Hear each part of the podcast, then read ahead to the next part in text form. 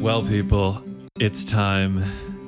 Our last finale episode of season four of Fathoms. And all four of us are here. Oh my God. We're God. together. Um, yes. Uh, we have. United. I- no Everybody. idea. I d- What? You don't know No. and it feels so good. Thank you, Drew. Yes. Okay.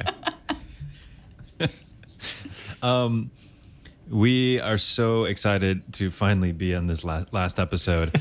Um, Finally. many reasons. Speak for yourself. I have my tissues ready it. here. No, okay. Well, yeah. My goal in this episode is to see how many times I can get Lindsey to Yeah. cry. So that is that's a that's my goal. Um, so we are. I guess Drew, why don't you give us kind of a um, a recap of kind of the season, why we chose this theme, and why is why are we ending on this episode, that sort of thing. and it's uh, been a journey to say the least because we when we gathered well the three of us lindsey couldn't join us in person but when we started brainstorming on what we wanted the season to be we really found ourselves circling around this notion of dynamics of personhood right?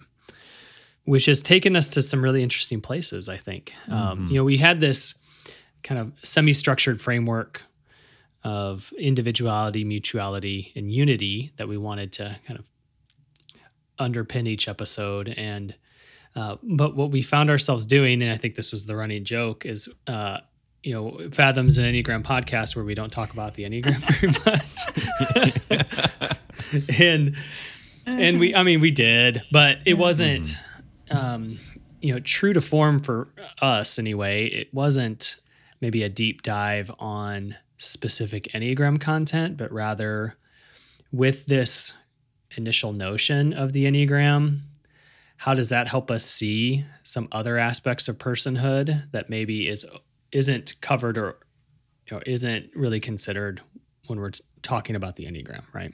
Yeah, found it to be a really fascinating season in that way because um, w- while the Enneagram is kind of a, a launching point for this season, it's certainly not where we stayed. That's for no, sure. that's We- true. We didn't. Uh, and so we had some amazing guests and amazing conversations. Yeah. Yeah, I went back and forth every time we stepped into an interview of how much Enneagram do we want to bring into this. And I know like people are showing up to hear Enneagram content, but it's like this feels like the pre-work to to to then understanding the type and the instinctual biases better because you have more context for the individual that you are applying these labels to. So let's talk about all the other labels that complicate the type and subtype labels that that we arrive at. And so maybe not specifically Enneagram, but I think it's a it's a crucial we're talking about the crucial underbelly of what it is to be human, which is a bunch of complexities and and identities all wrapped up into one Yeah. expression of a human being. I like that you say that, Creek. Uh, it reminds me of, um, you know, what I tend to say a lot is uh, the person contextualizes the type, and I think it's great to, whether we meant to do what we did with the season or not from the beginning, we really were, in a sense, kind of pushing against the seemingly kind of popular way that the enneagram is used, uh, trying to make sense of every behavior with your type, and really getting at the human behind Sure. it first. And I, and I think that's what we actually did pretty well at without meaning to. Um, so yeah, I just I, I wanted to just reinforce what you said and agree with it. Yeah, it was almost like the the Enneagram is like a veil in front of us sometimes. And I feel like we were kind of trying to like push through that veil and be like, "There is Yeah. more to see than a number. like, what does it feel like when you are actually able to move that veil out of the way, pull back the curtain, and forget about a person's number for a minute? Like, I feel like we did that in hmm. every episode. Even if the guest did tell us what their Enneagram number was, it was like, that's not that's not how we were choosing to mostly identify them in our mm-hmm. episodes. That felt really great. Yeah. It's like what Leslie Hershberger says: the enneagram is not the first thing, It's the right? second thing. It's Yeah. the second. Yeah, yeah, or the third, or the fourth, seventy fifth, whatever. Yeah, she's just making a point. Yeah. Yeah, which I think that that approach allowed us to engage some and learn about some topics that are more complex than you know the the traits of the nine types, right? Which often get considered in this homogenous, kind of bland, simplistic form. Uh, you know, when we think about chronic illness and race and aging and trauma, you know, and, and some of these these conversations uh, matter in, in terms of how we think about personhood, as opposed to oh, you know, you're a six, therefore, I ha- we have you pegged and figured out, right? Mm-hmm. Yeah. Yeah, so could you guys talk a little bit about season one, the big ego essence episode from season one? Dun dun dun. It was boring because you weren't there. Yeah, Duh. subpar. Man, that was to go back and listen to that, and Lindsey, you listening to it for the first time, and um, I gave it an honest effort. Okay. yeah, yeah, um, we were giving it effort. I think that was the thing that I noticed is we said some really great things, but it felt like a bunch of nervous energy trying to get at a really big topic. And I know, at least for me, I just felt like I was just throwing, throwing things at it without much precision or um, clarity. That that was my first. Like it was just like, oh, that's that's cute. We're doing a great job, but it's also I can tell we've we've matured in how we approach. Yeah, things. just to give the listener a sense of time here, that episode was recorded like three and a half years ago. Is that right? beginning of 2020. Yeah, Yeah. So we decided our what is it second episode ever was gonna be. On Yeah, it was a bit we were, naive. we're on gonna start from Yeah, the let's just beginning go. and go. A bit naive. Abram, Yeah. Drew, how, how do you guys feel listening back to that episode? Oh, I feel lots of things. I think, yeah, all those things uh, that Creek you said are, are definitely true. You know, we've matured in some and grown as podcasters, as uh, Enneagram professionals. I do think though, what we were trying to do with hindsight is really audacious, right? We were trying to unpack these concepts of ego and essence that get thrown around the Enneagram community kind of willy nilly, you know, if you will, all the time.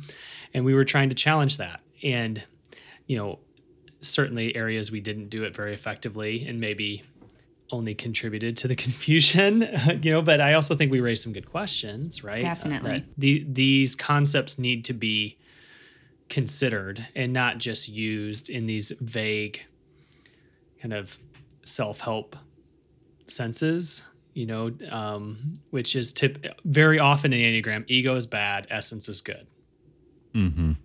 and so we at least i think challenge that somewhat successfully to get Yeah. hopefully to get the listeners to think about um, hey it's more complex than that it's not just this uh, good versus evil battle within you but there's more going on yeah Yeah, I loved I loved the nuance that you guys brought in that episode. What about you, Abram?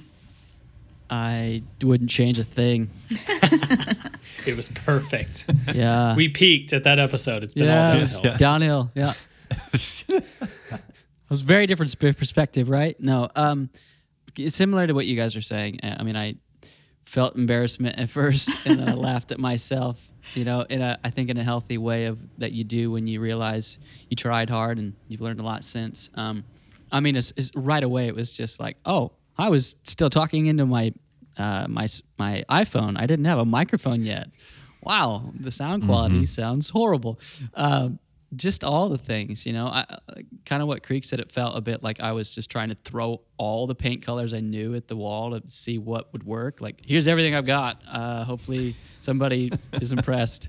Um, but it, it, it's it sort of felt a bit like how when the enneagram began to be first presented with all these concepts and ideas and then as this tool has grown after it's actually been practiced re- with real life people we've begun to like work on different aspects of it and say oh it's not only it's not a bad thing to have a stress point. It's not disintegration. It's you know after there's real life people that have been engaged with this tool we start to learn from it. And i think that's actually a lot of uh, where i've come from. I was throwing a lot of words out there that i was it was parroting concepts and r- now i've actually personally experienced and have um, with my family, with with different clients, with um, other people in my life. I've actually practiced and had experiences with these things with, rather than just you know concepts that I was trying to uh,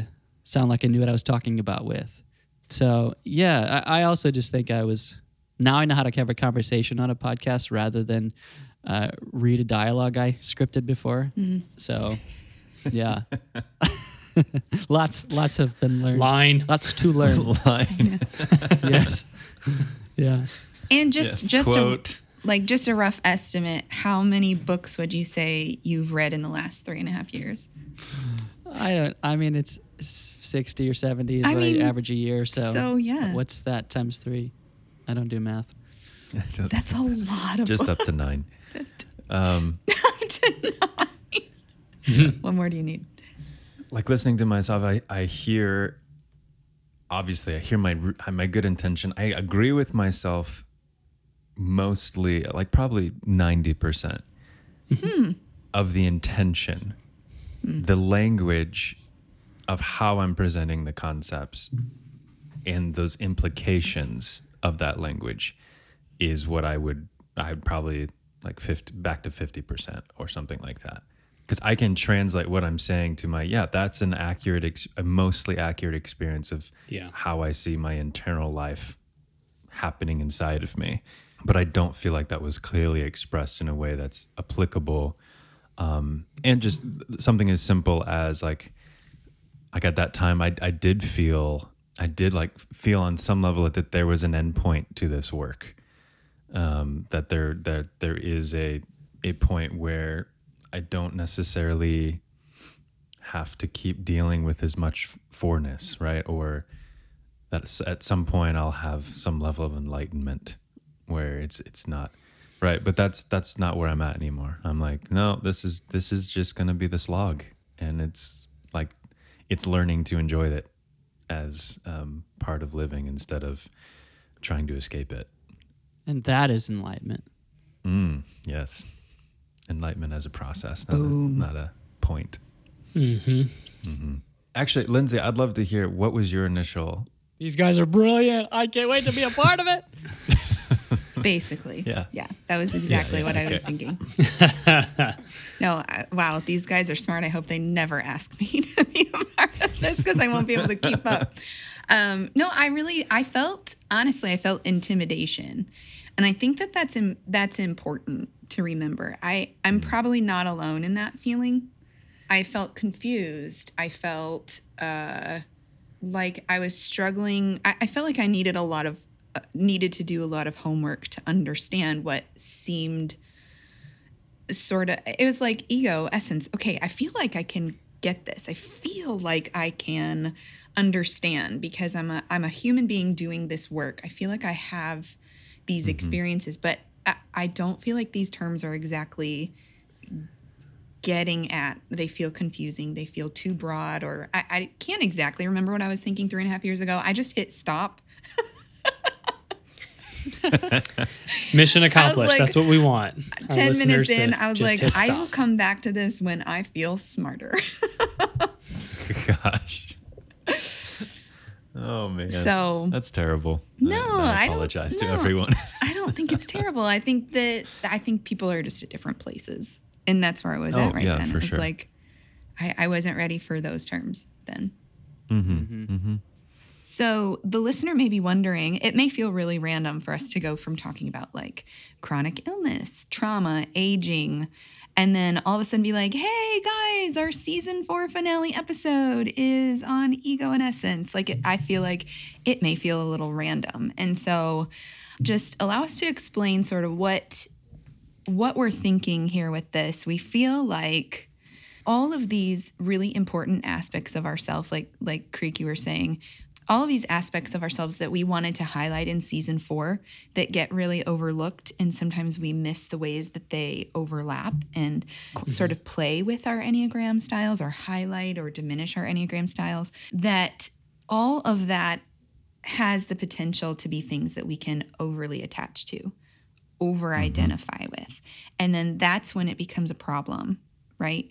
None of these things we've talked about in this season are necessarily in and of themselves problems, but what could happen if you over identified with your trauma, if you were overly attached to that as an identity, or if you were overly attached to your identity as a young person and then now you're aging. So we really felt like having this clarifying conversation around ego and essence would be a really wonderful way to sort of bundle up the whole season and um, and say here is here are some handles for you as you move through these various aspects of your identity. Maybe you discover, I mean, obviously, there's so many things we didn't touch on in this season. So, as you mm-hmm. keep noticing your life and appreciating your life, what are these different layers of your own identity? And what are some handles that we can maybe give you around how to embrace it all, how to hold it all well? So, you might say it's uh, kind of a unifying, an yeah. attempt at unity, right? Mm. It's like uh, the ribbon. At the end of the season. yeah. Lindsey, I, I, I think you're right in that this is this stuff is it has been interlaid throughout all these conversations without whether or not we realized it. Um, but also like why these I think why we want to talk about re-talk about these topics is because they affect our quality of life. Mm. And I actually I don't know if, if if if anyone's familiar with this concept of the second arrow. Uh, I, I, think it's uh, within um, the Buddhist tradition, but it's it's basically you know there's the the the wound of the arrow, and then there's the second arrow, which is our reaction to that wound. And mm-hmm. so, in, in a sense, that is what we're talking about. How is our quality of life despite the actual pain that happens? How are we reacting to this? Mm-hmm. Uh, we because we we can learn to ha- reframe. We can we can learn to maybe you can't change your circumstances, but you can maybe you'll never be able to change your specific wounds or patterns, but you can change your relationship with them. Mm.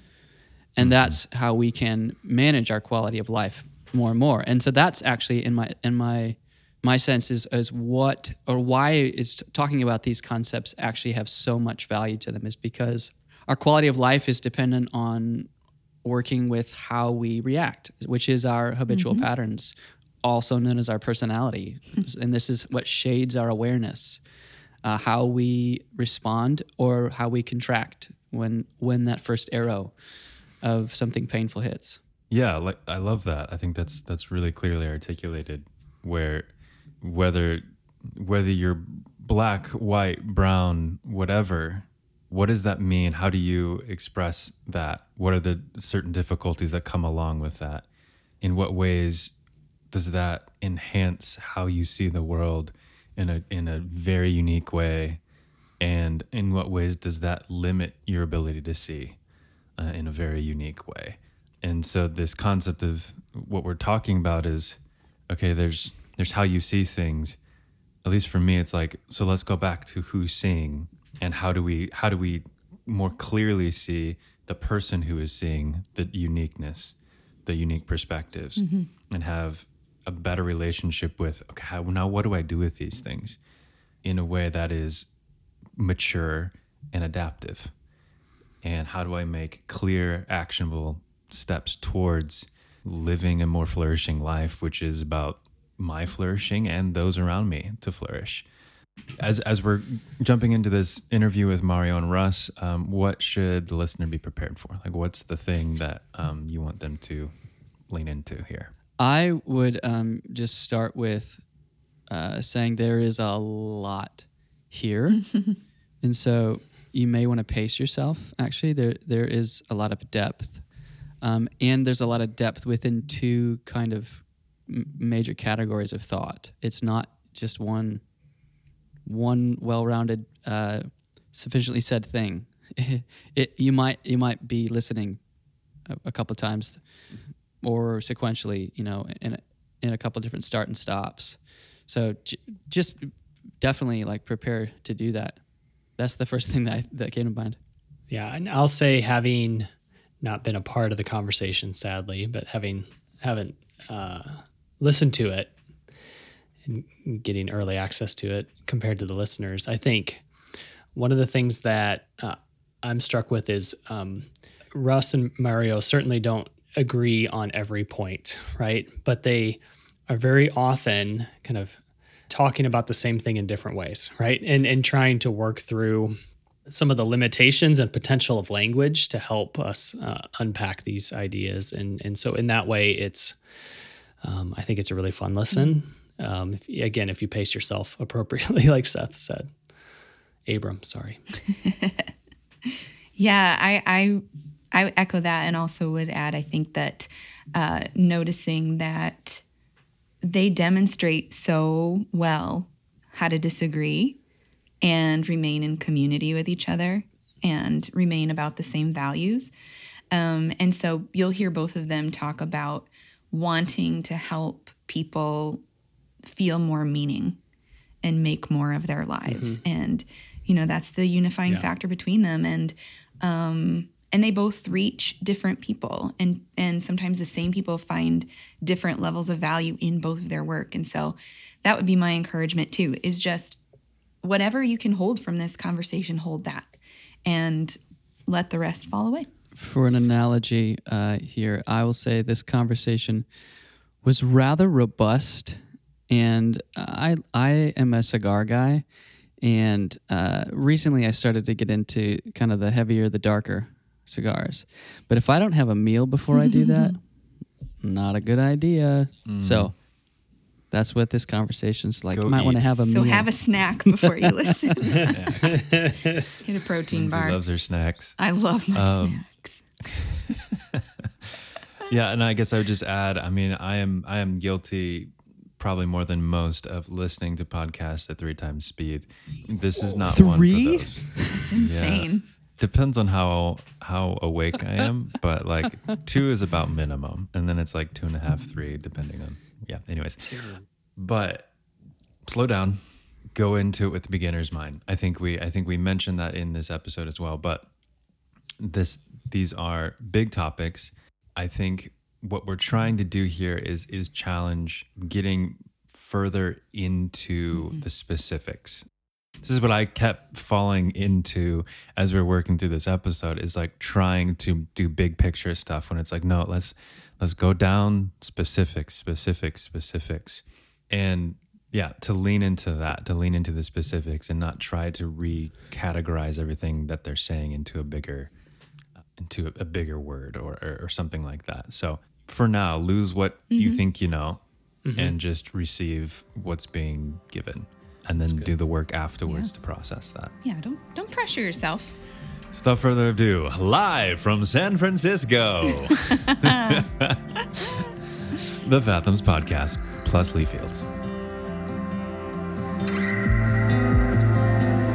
Absolutely. Always catch the, the freedom. Are we rolling, Jimmy? All right. Can I get this airplane off? No, leave it. All right. Welcome back to another episode of Fathoms, an Enneagram podcast. Um, woo! We are in San Francisco, Yeah, Finally. live person. in person, in a room. We're looking at each other in the faces, not Yes. through our screens. Unfortunately, our friend Drew Moser could not be with us.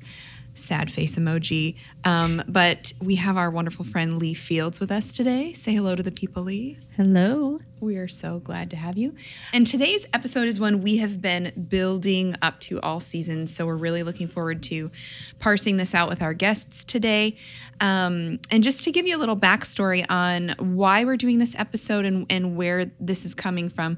In season one of the Fathoms podcast, there was an episode on ego and essence, and it is still currently our most downloaded episode, right?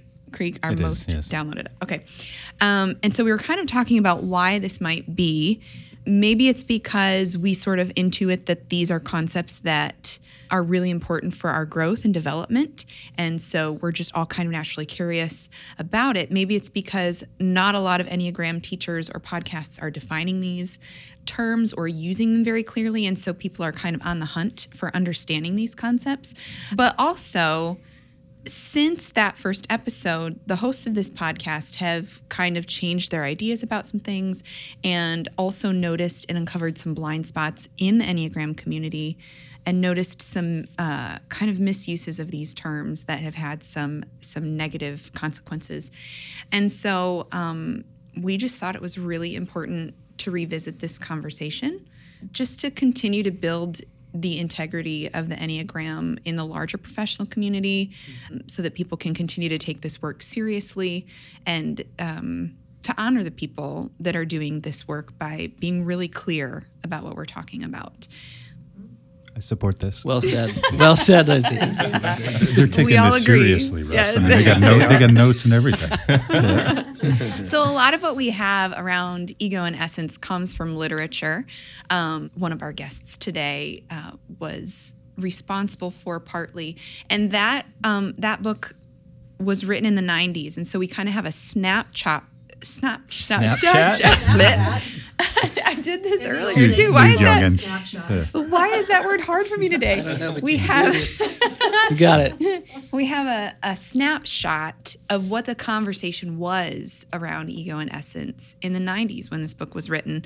Um, but we kind of want to just hit the refresh button today and say, what do we need in 2023 to know? What's the conversation we need to have about this today? totally second that and and with any book right? You write the book and it goes out into the world and then it's static right? It stays how it was written in that moment and the conversation moves on right? And so since um, in the olden days when books were on paper it was especially hard to just edit anything. Um, for those of you who maybe just download content now. This is how things used to work and to some degree still do.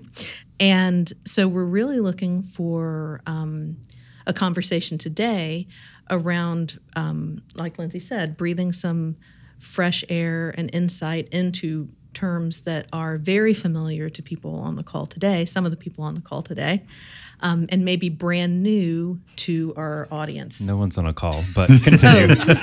I'm sorry. I haven't gotten We're used to so being in person yet, even though I am technically at this moment in person. Um, So we know Lee's dialing this one in. right. Yeah, totally.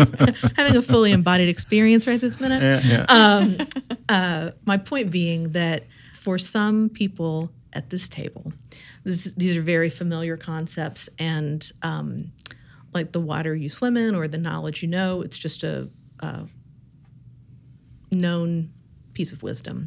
But for several of the people listening, it may be the first time they've heard of either of the concepts, or maybe they've heard them and are just looking to explore what does this really mean for me? How can I interact with this information? How can I understand it more than just as a concept? And so, um, our invitation today is for everyone to bring sort of a beginner's mind to the conversation, um, to set aside to the degree possible uh, preconceived notions or former understandings of what it is, and just take a fresh look at what our terms mean, what the concepts mean, how to work with it, how not to work with it. And we're beginning a conversation today for all of us and the people listening.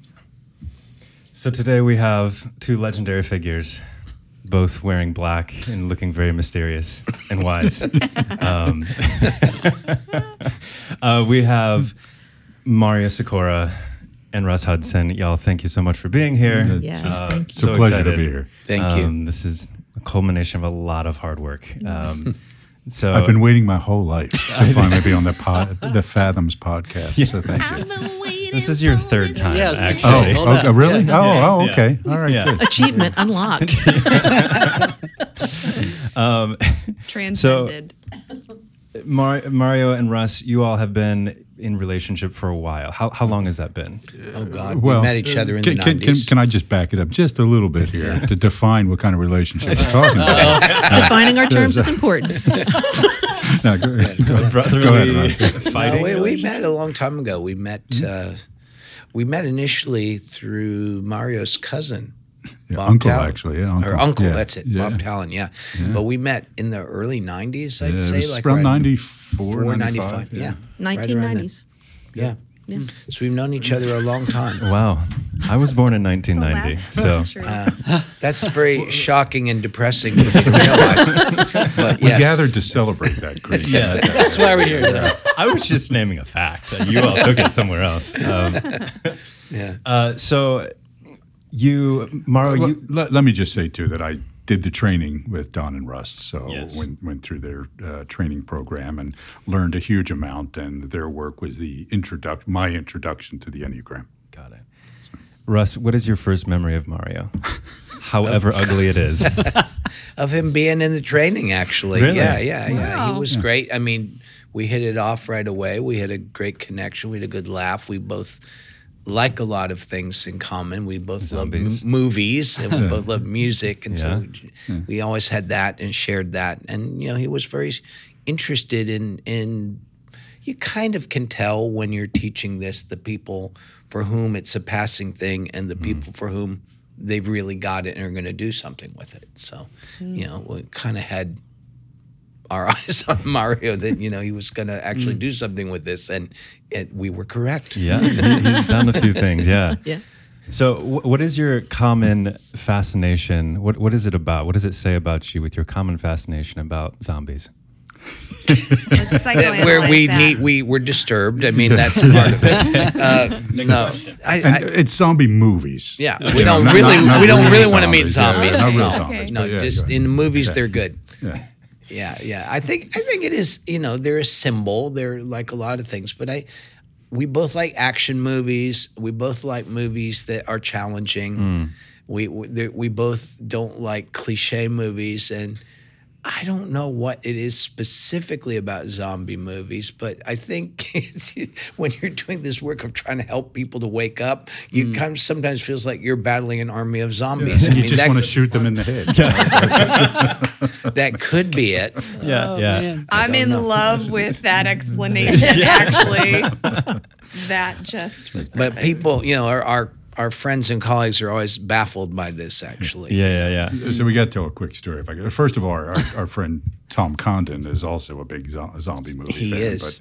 But, um, so Russ and I were doing a. um we were at a um conference in Santiago, the Enneagram conference, way back, and um, our friend Maria Jose was, um, you know, one of the organizers of the conference. And after the conference is over, we're going to do a um, a trip to Valparaiso. Right, Yeah. we're going to go to Valparaiso for lunch. It's uh, about ninety minutes away. I think. yeah, we two hours. over the mountains. Yeah. And so Maria Jose, who didn't know us as well as she does now, right, was very excited to be driving the two of us to Valparaiso, you know, and she's like, "Oh, I'm going to be in the car with the gurus, and I'm going to learn secret wisdom and stuff." Yeah, And, we're going to talk, uh, reveal the Yes. inner teachings. you Yes. know. and, and Russ and I sat in back out. talking about zombie movies and quoting lines from Pulp Fiction, Which is actually time. the inner the inner wisdom of the enneagram, Right. which is we're all dead and just walking around. And she, she still will point out how disappointed she Oh, was.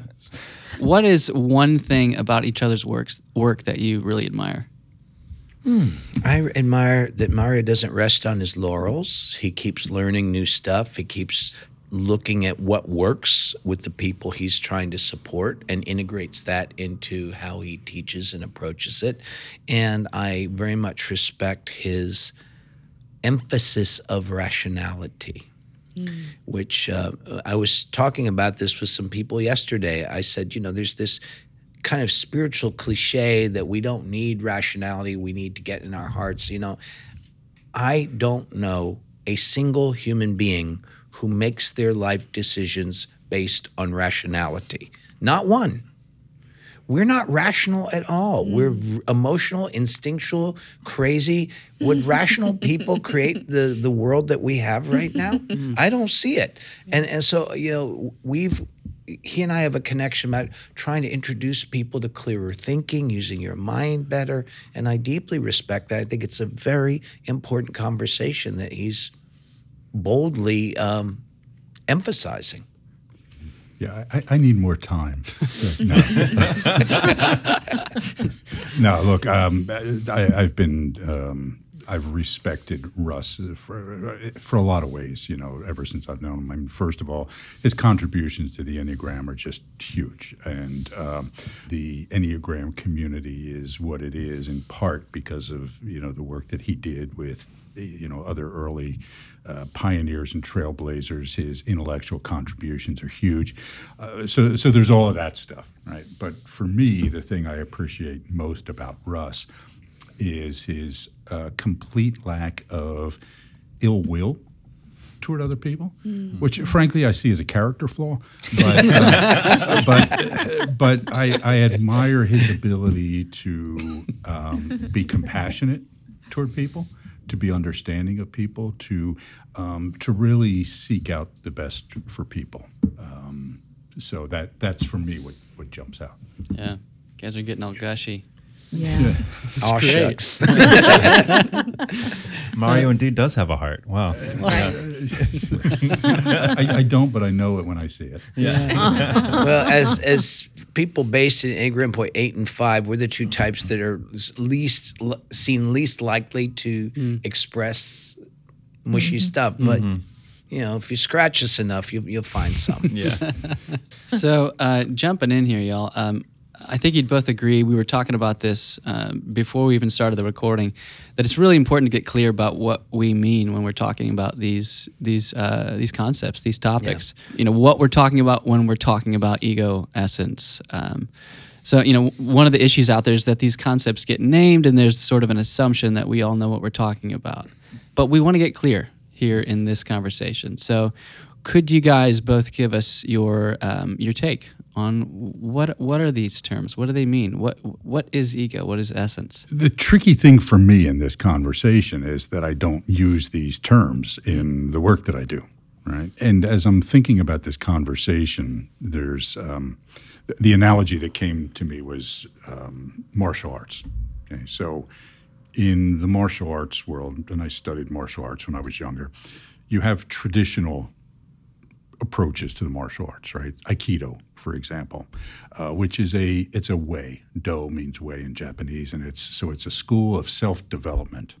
Okay, so you can study a martial art like Aikido and gain a tremendous amount from it. Okay, and then there's mixed martial arts, right, where it's you know not really caring about the tradition necessarily. We're not really caring about the way things have been done, you know, along the line, and we're going outside of those boundaries, and it becomes a different sort of thing, even though the end goal is the same. And anybody who has any sense will recognize that there are different ways to go at these things. Right? And so for me, the idea of ego, is, ego in essence, as they're traditionally talked about, is more in that approach of the, the Do, right? The path. And for me, it is not as useful in the environment I tend to work in, mm-hmm. right? Especially because of this lack of clarity that you're talking about. And so mm-hmm. having to define the terms, the word ego, for example, I mean, you could find six or seven definitions of what you mean by ego, and the same Right. thing with essence. And, mm-hmm. you know, as, as Russ is sure to say, well, you know, here's what I mean when I use that word, right? So for me, it's just, okay, I'm going to go this direction around those and find another way to talk about those ideas. Hmm. Okay. So, so I don't have an answer for you. Can you can you share that some of the values that you might see though in ego in essence or whatever those? How do you translate that in your So, so, so for me, it's this idea that I tend to express in one way, and I could express in another way, mm-hmm. right?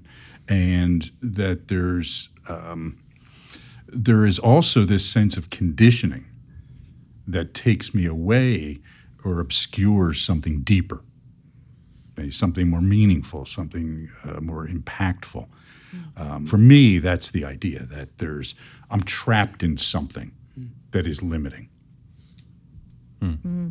Yeah, my own sense of of this is related to what you're just saying, Mario. Um, you know, to go back, you know, the original source that I had for these definitions came from Gurdjieff, George Gurdjieff, and he said, "Essence is what we're born with, and ego is what we acquire." It, in other words, essence is closer to what psychologists would call temperament, and personality or ego is the programming we receive from our family, from our culture, from our the the imprints from our relationships and our traumas and all that. Mm-hmm. The thing that is difficult and and the Enneagram was not meant to be pop psychology. Was never intended for a mass consumption. Mm-hmm. It was intended for people who were seriously delving into understanding who and what they were on a deeper level and had the motivation to look at this stuff, right? So, but here we are, and it is out there in mass. So, how do we talk about these things? Becomes a fresh and interesting question.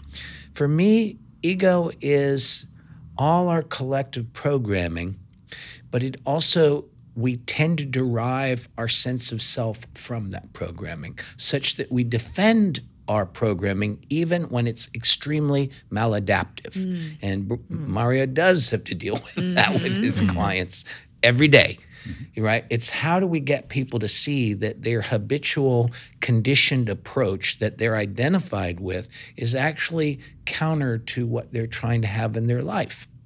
So, ego can, I, am not one, and I've never been one to say we have to get rid of the ego or kill the ego. This was really popular with crazy people in the 1970s. You know, e- e- ego's not going anywhere, mm-hmm. nor do I want it to. I do not really care to learn English all over again. Mm-hmm. And, you know, all of the development of, of programming of our psyche, it's an integral part, it's an important part of us. Ego isn't bad. The problem is not that we have an ego. The problem is that we've forgotten in our identification with it that there's any more to us. So the question of essence becomes beyond my tunnel vision, beyond my programmed consciousness, beyond what I'm stuck in, as Mario was saying. What is here? Well, if I don't learn some tools to sort of pause and get out of the momentum of that pattern, I will never find out. Not only that, I won't believe there's anything more. It, to me, it's a fairy tale, but I've never, it's like somebody who's never left home saying there's nothing outside their house. Hmm. Right. Mm-hmm. So mm-hmm. there's a way that, you know, over the many, many, many centuries of human activity, people in different cultures have discovered there are other deeper dimensions, as you were saying, Mario, that to our human existence. And those are the places we tend to find what makes our life meaningful. Many people have figured out that working their ass off endlessly for whatever rewards they think they're going to get does not make their life meaningful. Many people have figured out that they got married and that's the beginning of a new set of challenges. It's not mm-hmm. the solution, mm-hmm. right? Mm-hmm. But there's an opportunity in all of our human experience to discover this. I do not think essence is something remote, other, gaseous. People confuse essence as some kind of trance, like I'm mm-hmm. in essence now. Well, no, mm-hmm. that is not possible. Essence is more this deeper layer that's kind of there in the background, which when we are a little less preoccupied with our particular ego agenda, comes a little more into the foreground. So, for example, you might be doing a task, you might be running a podcast, you hmm. might be talking to people on a podcast. Are you completely lost in whatever you think is happening? Are you repeating old crap again and again? Or is there some contact with your experience in that moment? So, that's the other thing I'd say.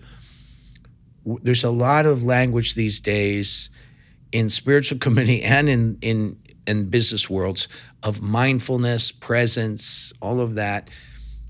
Essence is the different qualities that we notice as we become more present to our experience. Yeah. Like, I'm not going to find peace from my ego. Hmm. My ego tries to create peace by dissociating, for example. Dissociation is an egoic method of trying to create peace that maybe has short term effects, but not in the long term. But when you, I was in an emergency room recently, and from my many years of practice, I was possibly dying that night mm. in tremendous pain. And peace for me was me dropping into the presence of the moment and feeling something there other than just the pain and difficulty of the situation. It mm. wasn't imagining anything. It mm. wasn't a trance. It wasn't a visualization. It was a direct experience. What is peace? What is love? What is kindness? What is clarity of our intelligence? There's a difference between our thinking and the clarity which permits clear thinking. Mm-hmm. You see, it's a it's a subtler nuance than we're used to making, and it doesn't dismiss all the wonderful things we've learned about brain science and cognition and a lot of other cool things. But it's looking at it as you were saying, Mario, from a little bit different angle. But I also would agree with what you guys are saying. People sort of set the two against each other mm-hmm. as if one's mm-hmm. good and one's bad, mm-hmm. and they don't really know what essence is. It just seems like some sort of spiritual cloud, but that's not what it is. So I think we've talked about how um, essence is a really big umbrella, and a lot Yeah. of things are getting put underneath that umbrella. Yeah. And so um, part of the conversation today is trying to sort of unbraid some of those things and talk about the concept as more of its essential concept instead of carrying the baggage of everybody's expectation or everybody's definition of the word. Yeah. I'm curious, um, sort of taking it back to the essential essence definition that we were talking about a few minutes ago definition or not definition, if it's not a thing that you work with, but whatever sort of, um, maybe Mario, whatever essence sort of stands in for in your teaching as opposed to the word itself.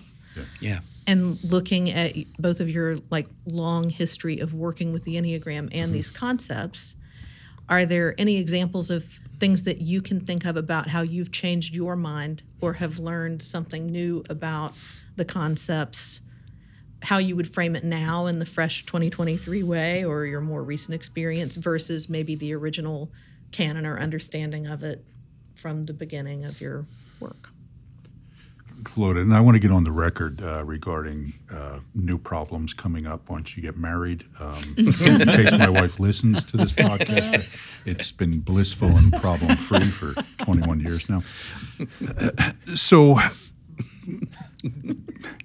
I tend to, and again, Russ and I have taught together a number of times, and it's always a great experience. And people always expect us to be disagreeing with each other, and you know, and how can these guys be having the same conversation? And we don't disagree. We just come at it from a different way mm-hmm. and using different language, and that different language is not surprising given that I'm an eight and he's a five, and that he's doing a certain kind of work and I'm doing a different kind of work in, in many ways, right? Uh, there's a lot of overlap, of course, but, uh, but so it's it's it's natural that there will be different language. Okay. Same happens when either one of us teaches with Tom, Yes. Tom Condon. Ex- Exactly. So for me, I tend to, as much as possible, think in terms of verbs when I'm talking about the Enneagram, it being what we do, okay, rather than this thing that we are in an ontological sense, right? So for me, Ontological meaning. the, the the nature gonna of its call you out No, that, that's fine. That's fine. I, I, yeah.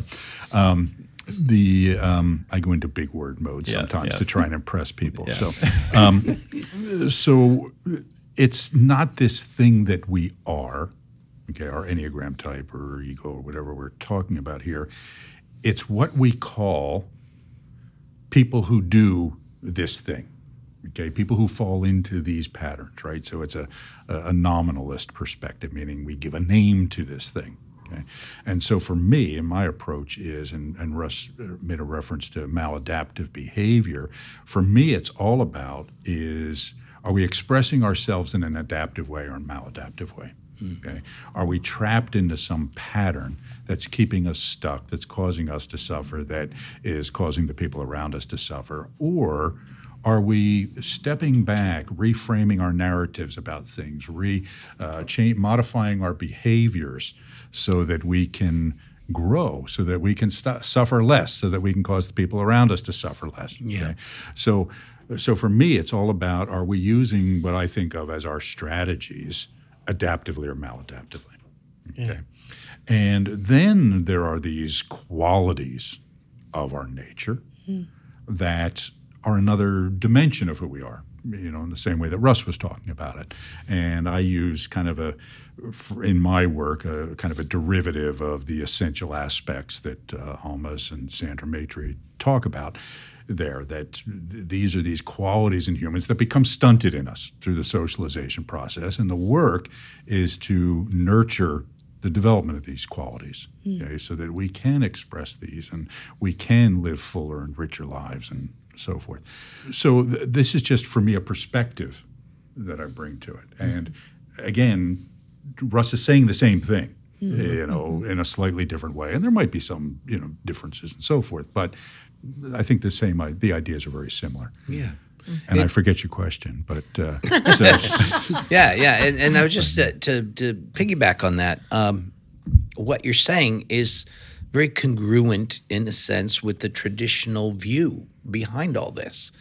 That and let me see if I can unpack this. When the idea in the Enneagram is the root of our habitual nature is the passion, which I define as a kind of unhealed suffering. Hmm. Like we hmm. we we feel cruddy inside. We don't feel lovable. We don't feel seen. We're scared. We're angry. We're, we there's a core of just ah inside everybody. Essence is the corrective experiences that soothes and heals that suffering, and nothing else will do it. Hmm. No amount of people saying sweetie pie does it no amount of anything. You can cognitively sit in therapy to, for the rest of your life and understand that why you're screwed up. But until you, for I'll give an ex, a tangible example. I think we learn better from specifics. Let's say I'm an Enneagram three. I have this yawning, terrible emptiness inside that causes me to constantly externalize and be doing stuff all the time, trying to endlessly prove to myself and to certain people in my head that I'm lovable, worthwhile, and worthy of your attention, right? Mm-hmm. Until I have experiences of the source of preciousness, value, meaning, purpose that doesn't come from an external derivation. We, that's what we buy into, but it never works. Exhibit A, our civilization, which is going down very rapidly. When you start to have that moment, and you might be doing something, you might not be doing something, but just where something lights up a little bit in your heart and you're feeling this tender appreciation of mm. your existence, which can't happen when you're running the trance mm. when you're running the real world bullshit, mm. right? It's not real. In that moment of touching into that, there's a healing of that emptiness. But the important part, in terms of what Mario was talking about, in the tradition, that is the alchemy that starts to precipitate the virtues. The whole point of it was the virtues. Mm. In the Western spiritual tradition, people were not interested in claims of higher consciousness. They didn't care if you had a moment of being absorbed in the Godhead or whatever. It was not significant. What kind of person are you? How does it change how you show up in the world? And I'm not just talking about being efficient within a dysfunctional and insane system. I'm talking about a person who can make a positive difference on this planet. And the virtues are the fulfillment of someone who's let their suffering be transformed by the deeper awareness of what they really are, what's really here, and so forth, which is not anything particularly special when you experience it. We experience essential stuff all the time. We just don't generally have language for it because we're caught up in the ego stuff, right? When you are a parent and you look at your child, and you just see something about the beauty and perfection and essence of that child, there's a wordless moment that makes your mm. life worth living, and there is no map, there's no structure, there's no doing that can ever touch that. And yet, without that, what would your life be? Mm-hmm. So, Essence is starting to recognize those moments where we come into contact with what actually really matters to us. And then that gets translated into the stuff we do, into the services we perform, into the leadership that we take on, into the serve, whatever it is that we're doing, into how we show up with our families. To me, that's where the beautiful thing is. The, that's where these stop being separate camps where you're learning to be a, what I have told my students. If you think that doing this is going to end all your problems, I've got really bad news for you. Mm-hmm. it's not. Mm-hmm. Life will continue to throw curveballs. You're still going to have disappointments. People will break your heart on a regular basis. That's going to keep happening. And you learn a place of sitting in yourself where you deal with the hardships with more graciousness, more dignity, more patience, and you appreciate this amazing journey while you've got it. So it's it's both that expansion of the appreciation of everything in your life and the love and the people and everything you've got about it, and it's it's learning to hold the difficulties from a much deeper and more intelligent place.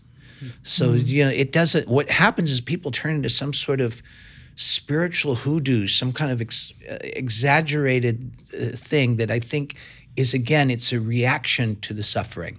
Mm-hmm. It's like I'm suffering and I want some kind of magical spiritual drug to take me to some awesome thing. Mm-hmm. Well, you might have that happen sometimes, but that's not essence arises in the in the grist of our daily lives or, or it's not real in my view. Mm-hmm. I do have a question for Yeah. you, Mario, though. I'm wondering, as you're listening to Russ talk Yeah. about essence as he understands it, how do Yeah. your core qualities that you use in your work factor into that?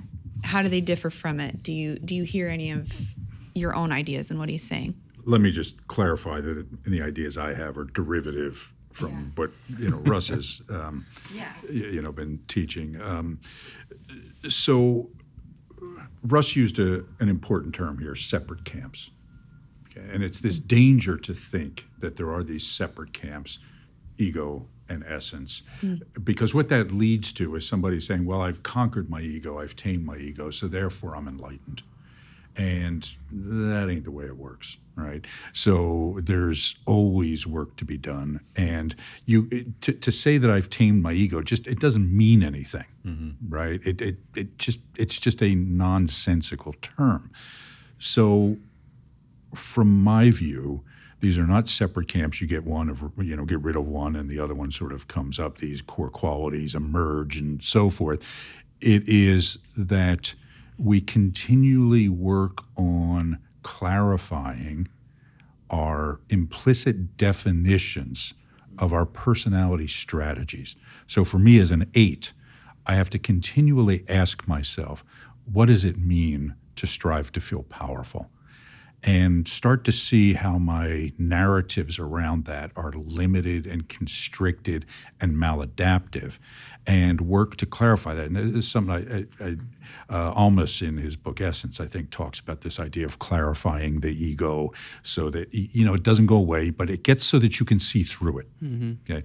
And as you continue to work on the definition of the strategy, it creates space like Russ was saying, for these other things to arise, for you to see them, so that now I can start to work on this as well, right? So for the eight, if I'm, you know, for me, striving to feel powerful is to be tough and controlling and bossy. As I start to dissolve that and start to say, well, you know what? I can be powerful by being nice to people. I can be powerful by empowering others. It creates breathing room for compassion. And I start to say, ah, this is something interesting. Let me explore this. Let me nurture this quality so that this becomes part of how I express in the world as well. Right. Mm-hmm. So it's it's it's again, we have to be really careful about thinking there are these two different things mm-hmm. at war with each other or in contradiction with each other. There's just you. Mm-hmm. And you're expressing in a lot of different ways. Okay. Mm-hmm. And you have to pay attention to those ways and you have to work on them. And you realize that when I turn this dial, something happens over here as well. And then I have to look at that one and say, oh, okay, well, let me play with this dial a little bit and see what happens over here. Right. And that's how the work goes. Okay. So as you start to work with the concept of the strategy and my approach to things, it creates space for these core qualities to come up, these deeper qualities of who we are, these you know, these things that make us human. Really. When, when you say these core qualities that come up, the deeper sense of who we are, that sounds ontologically in that in that vein. So, yeah. So yeah, yeah. that? Good point. So uh, we look. We do have. Th- there are qualities to what it is to be human, right? You know, humans are different from giraffes, okay, or lions, or or whatever, right? So there are these qualities that we have. Okay. Now, when I say I don't think of it as an ontological perspective. I mean around the type. Okay, you know you're not going to find the type inside. You know, it's not like when Men in Black and they open the head of the alien and the, there's the little alien in there. You know, you're, you're not going to find the homunculus inside you that is your type. Darn it. Yeah, because I got things some so much for you. easier. It would be, it would be, right? So, uh, so, so that doesn't exist. It, it's but there are qualities of what it is to be a human, right? Just by our wiring and so forth. So that's kind of what I'm talking about there. Yeah. Yeah, I agree with that. I mean, essentially, essentially, uh, you know, you don't get anywhere by imagining essence or trying to be essence and so forth. Don't worry about essence. Essence is here. Essence is the deeper layer of your consciousness, the deeper layer of your heart, the deeper layer of your embodiment, shall we say. But noticing how you're checking out your favorite styles of contracting your awareness. That is a useful thing to be aware of, and that's what the Enneagram does. The Enneagram, from my perspective, was not originally a tool for what in spiritual tradition is called realization. Realization is the realization that you aren't what you think you are. And you have a lot of realizations along the road. And supposedly the big one is you realize that you are our consciousness, that you are not defined just by your skin, for example. And I completely agree with Mario that it, there's no finish line. You're, you're not like one day you've mm-hmm. graduated from being a mm-hmm. human being. Every time I see teachers who think that, a catastrophe soon follows mm-hmm. Yikes. w- regardless of their religious tradition, right? Uh, we're going to be working on our human stuff. One of the virtues of the Enneagram is humility. And humility is not, oh, it's just all God, it's not me. That's that's pride. Yeah. That's false humility. Turns out. humility is bringing into account your human rawness, needs, limitations in yourself and others, taking the human factor into account and being tender and intelligent around that. That's not weird or far out or but it's rare. Mm-hmm. Right? But you know when somebody the other thing about the virtues is that the teaching is that if you have them it's you're not focused on them you're not thinking about them you're not saying i've got the virtues Right. it's like as soon as you say you're humble it kind of ruins it mm-hmm. you know it- you're they're unselfconscious but they're manifestation of a Gurdjieff didn't say we're becoming cosmic Kuzits. He says we're be, trying to become human beings without quotation marks. Fully human, fully embodying the qualities that human beings can embody, the, the ones we'd prefer to embody. But uh, again, I don't think you get there by imagining that you're some kind of cosmic mushroom or something. You, you get there by seeing how each moment you are cutting yourself off. See, the, the thing that again, the problem with ego is not that we have it, but that we're, when we're identified with it, when we're taking ourselves to be what we usually think we are, hmm. there is almost always some kind of cutting off from the deeper resources that we have. Mm-hmm. When we're in emotional reactivity, we're not with the deeper benefits and resources the heart. When mm-hmm. our mind is freaking out with some kind of anxiety and we're thinking in cycles and talking to ourselves, the power of our mind is not fully available. Mm-hmm. So, you know, it, it's not so much about,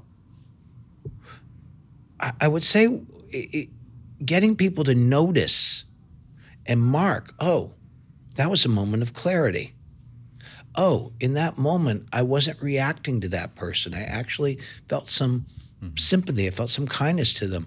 Oh, you know, I, I've done that. If, I've done that walk every today, but today I actually walked. I was embodied.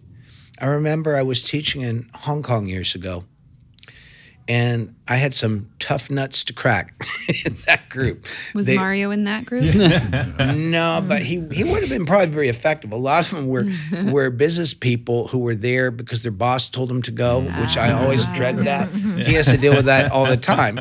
But you know, I, anyway, they were there. But on the last day, one of the guys was a business leader in this very driven, work oriented culture of Hong Kong, and he just started weeping Hmm. in front of everybody. Hmm. And so he said, uh, he says, You will not understand my tears. Today I went walking on the beach and I realized I had never walked on the beach before. He says, Wow. Don't get me wrong. He says, I've been on the beach thousands of times, hmm. but for the first time in my life, I walked on the beach. He said, I saw a little crab on the in the sand, and the sand was wet. And the crab was digging a hole, and then the wave would come and fill the hole in with sand, and he would dig the hole again, and then the wave would come in. And, and he says, My life is that crab.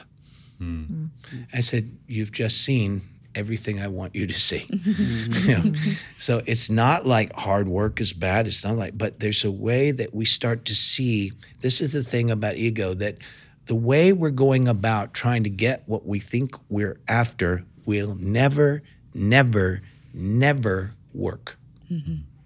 So there's a there's you were confronted with not that what we want is wrong, but the way we're going about it will never bring to our hearts what we're seeking. That's what I'm trying to mm-hmm. get people to see. Mm-hmm. Yeah. Yeah, Yeah. what what I hear from you guys, which is what I love, is that it's you know that parable of the blind men touching the elephant. Oh, They're all yes. talk. You guys aren't arguing about different aspects of the elephant. You're you're both agreeing that you're both touching the elephant. in a. Yeah, and we Which know that we're really touching the elephant. That's the thing. That's Yeah. the unu- we know that we're bringing a certain perspective. There's Yeah. our title episode. Thank you. If, Touching if I the elephant. if Touching the elephant almost sounds a little risque. Ma- Mario and Russ touch the elephant. I'm, up at the, I'm up at the front end. Yeah. Oh God. If I How much if we I know it's an elephant. Whatever you're into, you know. if I could mirror back, if I'm hearing correctly, um, y- y'all are both kind of. I'm, I'm from the south. Uh, I've been there now. I'm saying y'all a lot. I'm noticing. Um, you could say that. yeah. Um, what I what I hear you saying is the idea of already not yet. Yeah. They ha- both have to be there, uh, and that looks like the core qualities um, being embodied, uh, and that's the virtues. Yeah. Because you, you can't have the already. You can't have only the already. Yeah. The, the other idea is that virtues are not pre-existing. The the essential qualities are. As I said, the idea is that when you have that pause, it's not like you're dialing up your Enneagram type essence. It doesn't work that way. You're not in control of that.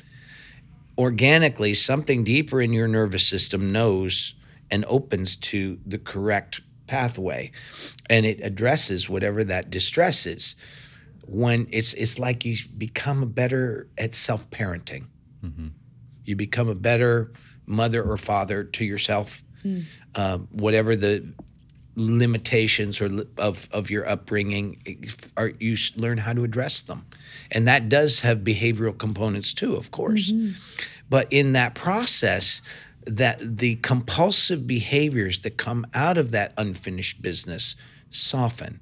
And this other approach matures Vir- the idea again the virtues are the expression of a, a spiritually emotionally cognitively mature human being a very rare thing on this planet. Mm-hmm. And that's what we're looking for. Maybe you saw god maybe you had a cosmic experience great but how is that impacting the life you're living? Yeah.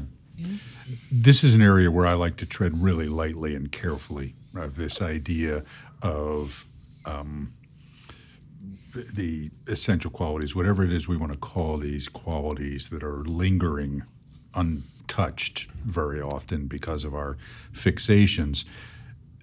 From my view, we have to be careful of thinking that they're fully formed, right?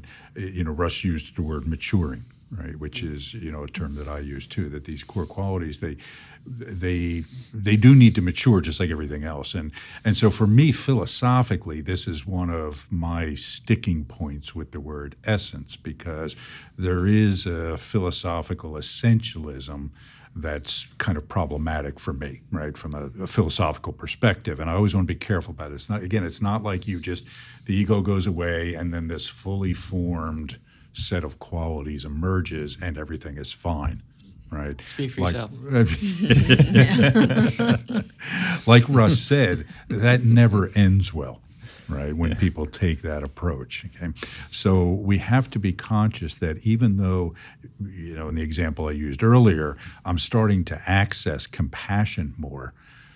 I have to also understand that in a lot of ways, my access to compassion is stunted and it can express itself in immature forms. And it's by doing the work on the way we apply the strategies and you know whatever other things we're doing, it creates space for those qualities to mature, right, and to express even more. But uh, we just have to be careful about saying that they're fully formed, right, uh, in any way, um, from my view. Yeah. Yeah, well, they got to cook for a while. Yes, exactly. And you know, this goes back to good old Ken Wilber talking about the pre-trans fallacy. Uh, he, you know, he was Yeah. just he was just saying that this idea that you, you're returning to something is false. Yes. Yes. It's more to say that one th- way I've come to understand it is that essence is that in us, in us which can mature. There's something organic about it. It's what ripens us as a human being. Whereas personality, ego, can be rearranged, reprogrammed, but it doesn't mature really. It yields and takes its correct place hmm. Within the, the growing development of a deeper maturity of us in our humanity. And then our personality is useful, but it stops being the command center. It's it mm-hmm. it's it is meant as a adjunct to help us function in a world of nature and other human beings. So it has a role to play. But when we forget there's anything else to us, this maturation is is really, really, really slowed down and sometimes stopped.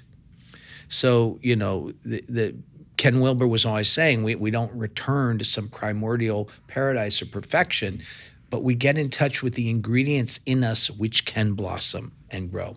That's more accurate. Hmm. if you're going back, you're going the wrong direction.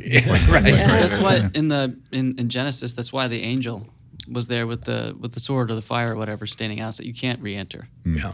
That's what the, I think that's You, can, symbolically you represented. cannot return, right?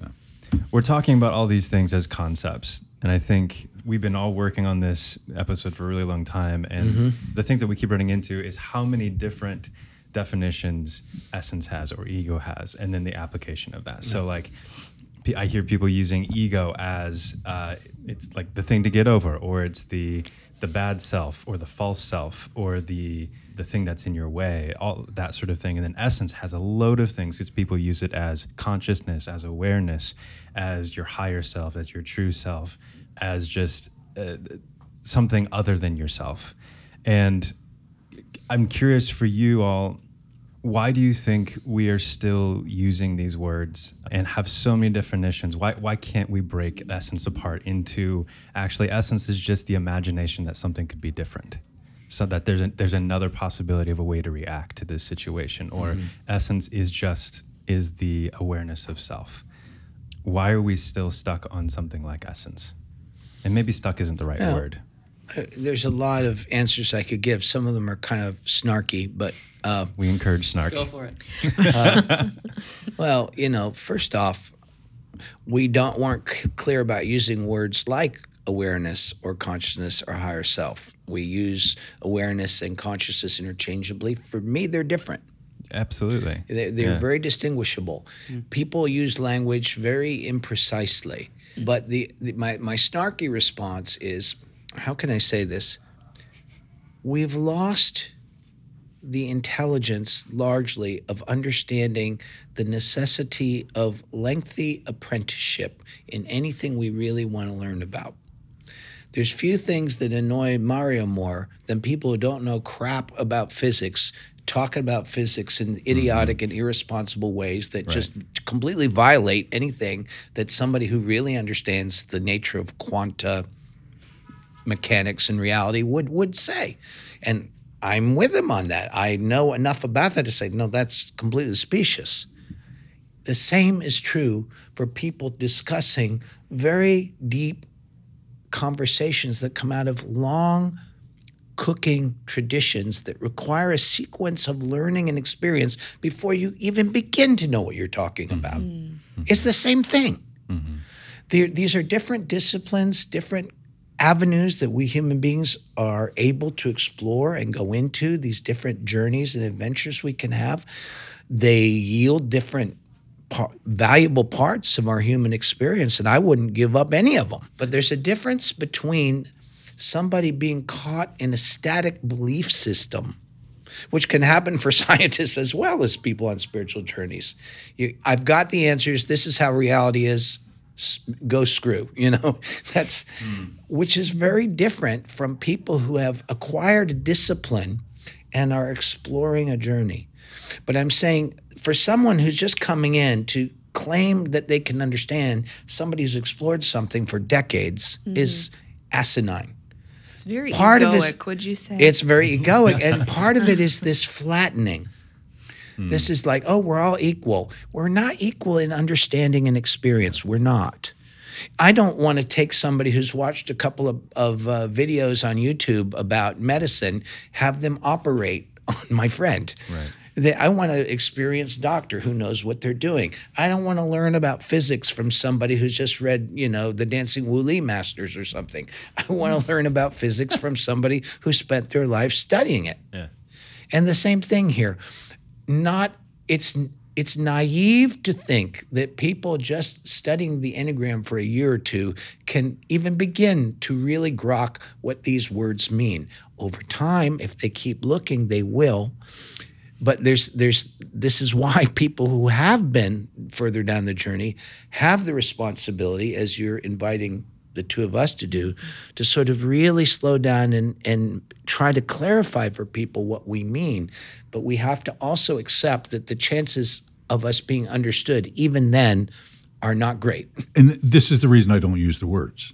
Right? I, I mean, right? It's, no, I, I mean, it's- so because because if I um, because again, there's nothing that Russ has said here that I would disagree with. But when I'm working with people, particularly in organizations or people who are just concrete thinkers, right? And what I mean by that is people who, well, what do you mean by that? Right? Who are going to ask me that question. What do you mean by ego? What do you mean by essence? And I have to define it. Mm. I know that probably I'm going to run into that. So I go to the definition of what I mean by the word mm-hmm. instead of mm. using the word that I could define five five different ways. Mm-hmm. Right. Right. Because I don't want to take the chance that you're hearing something different than what I'm saying.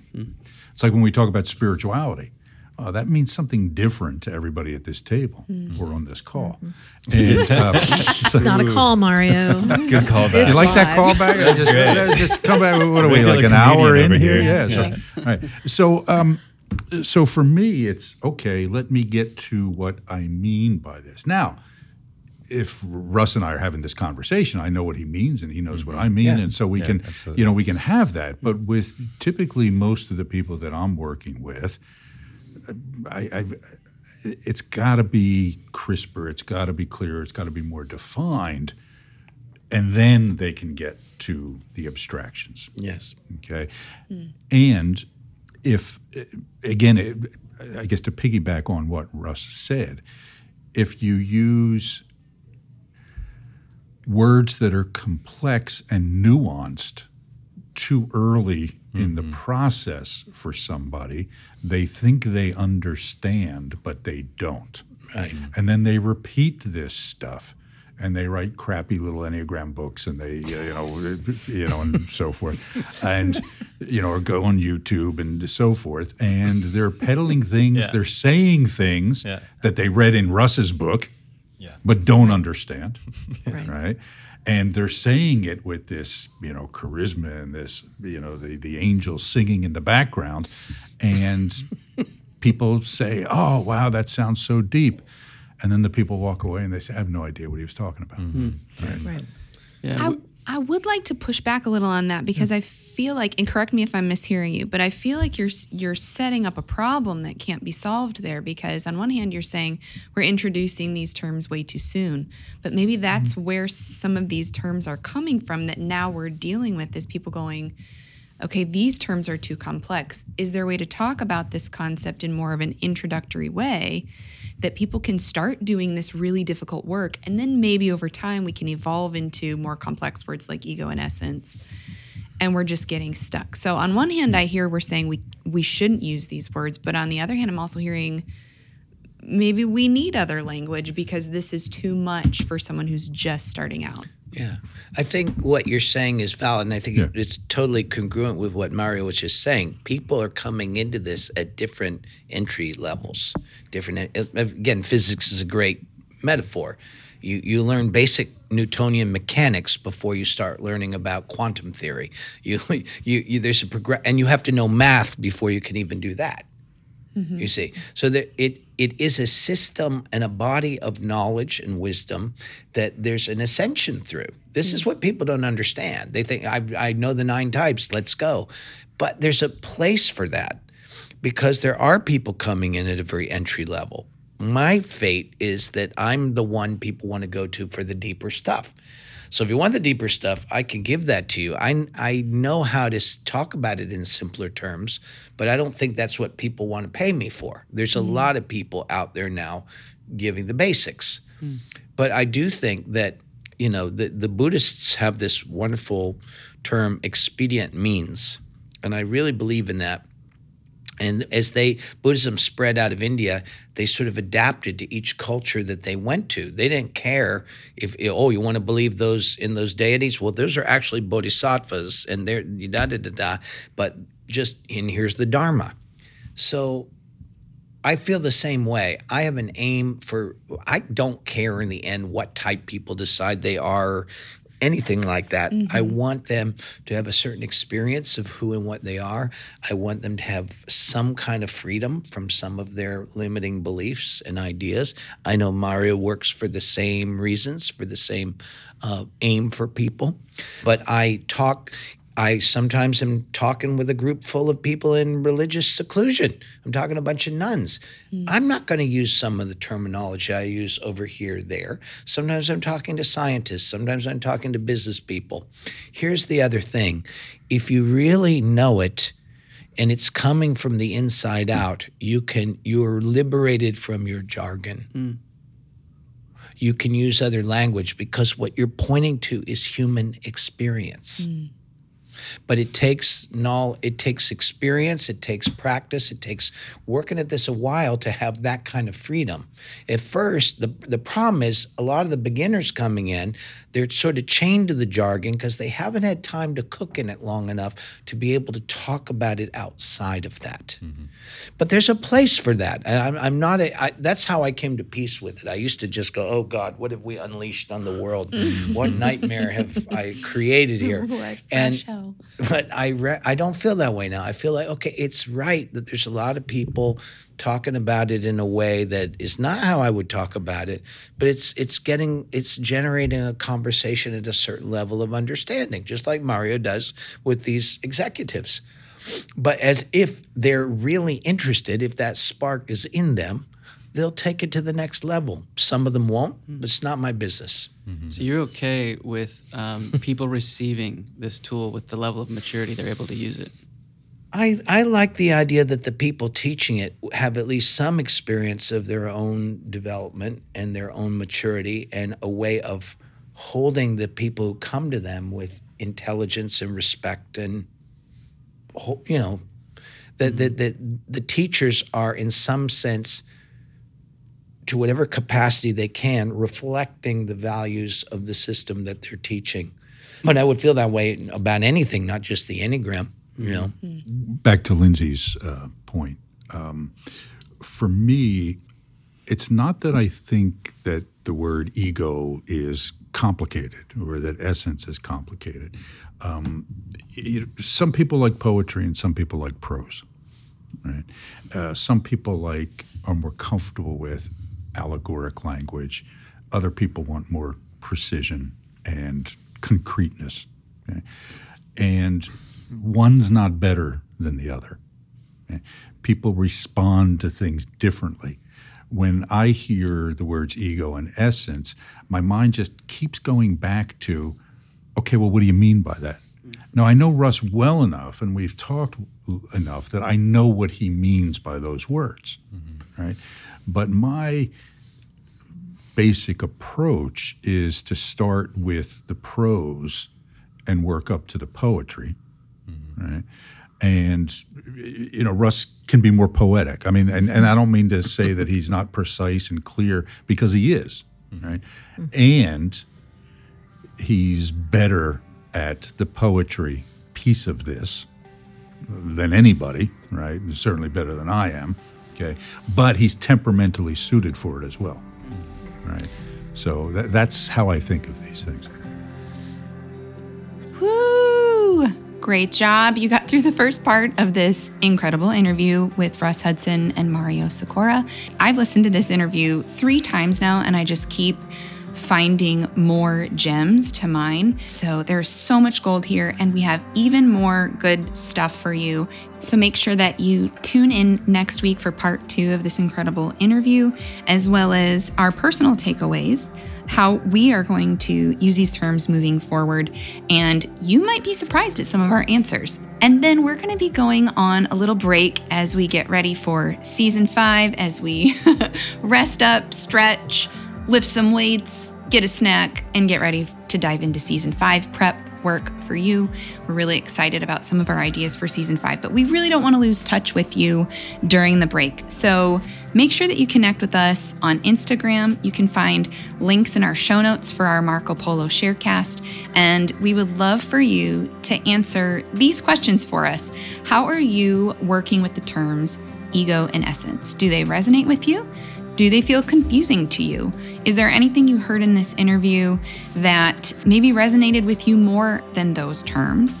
And on a practical day to day basis, how do you encounter what you may call essence or ego in your daily life? So we'd love to hear from you. Reach out to us, and um, we will see you next week. Thanks for listening to this episode of Fathoms, an Enneagram podcast. If you found this episode helpful in any way, consider sharing it with a friend or family member. We are so honored to be on this journey with you, discovering our inner depths, one fathom at a time.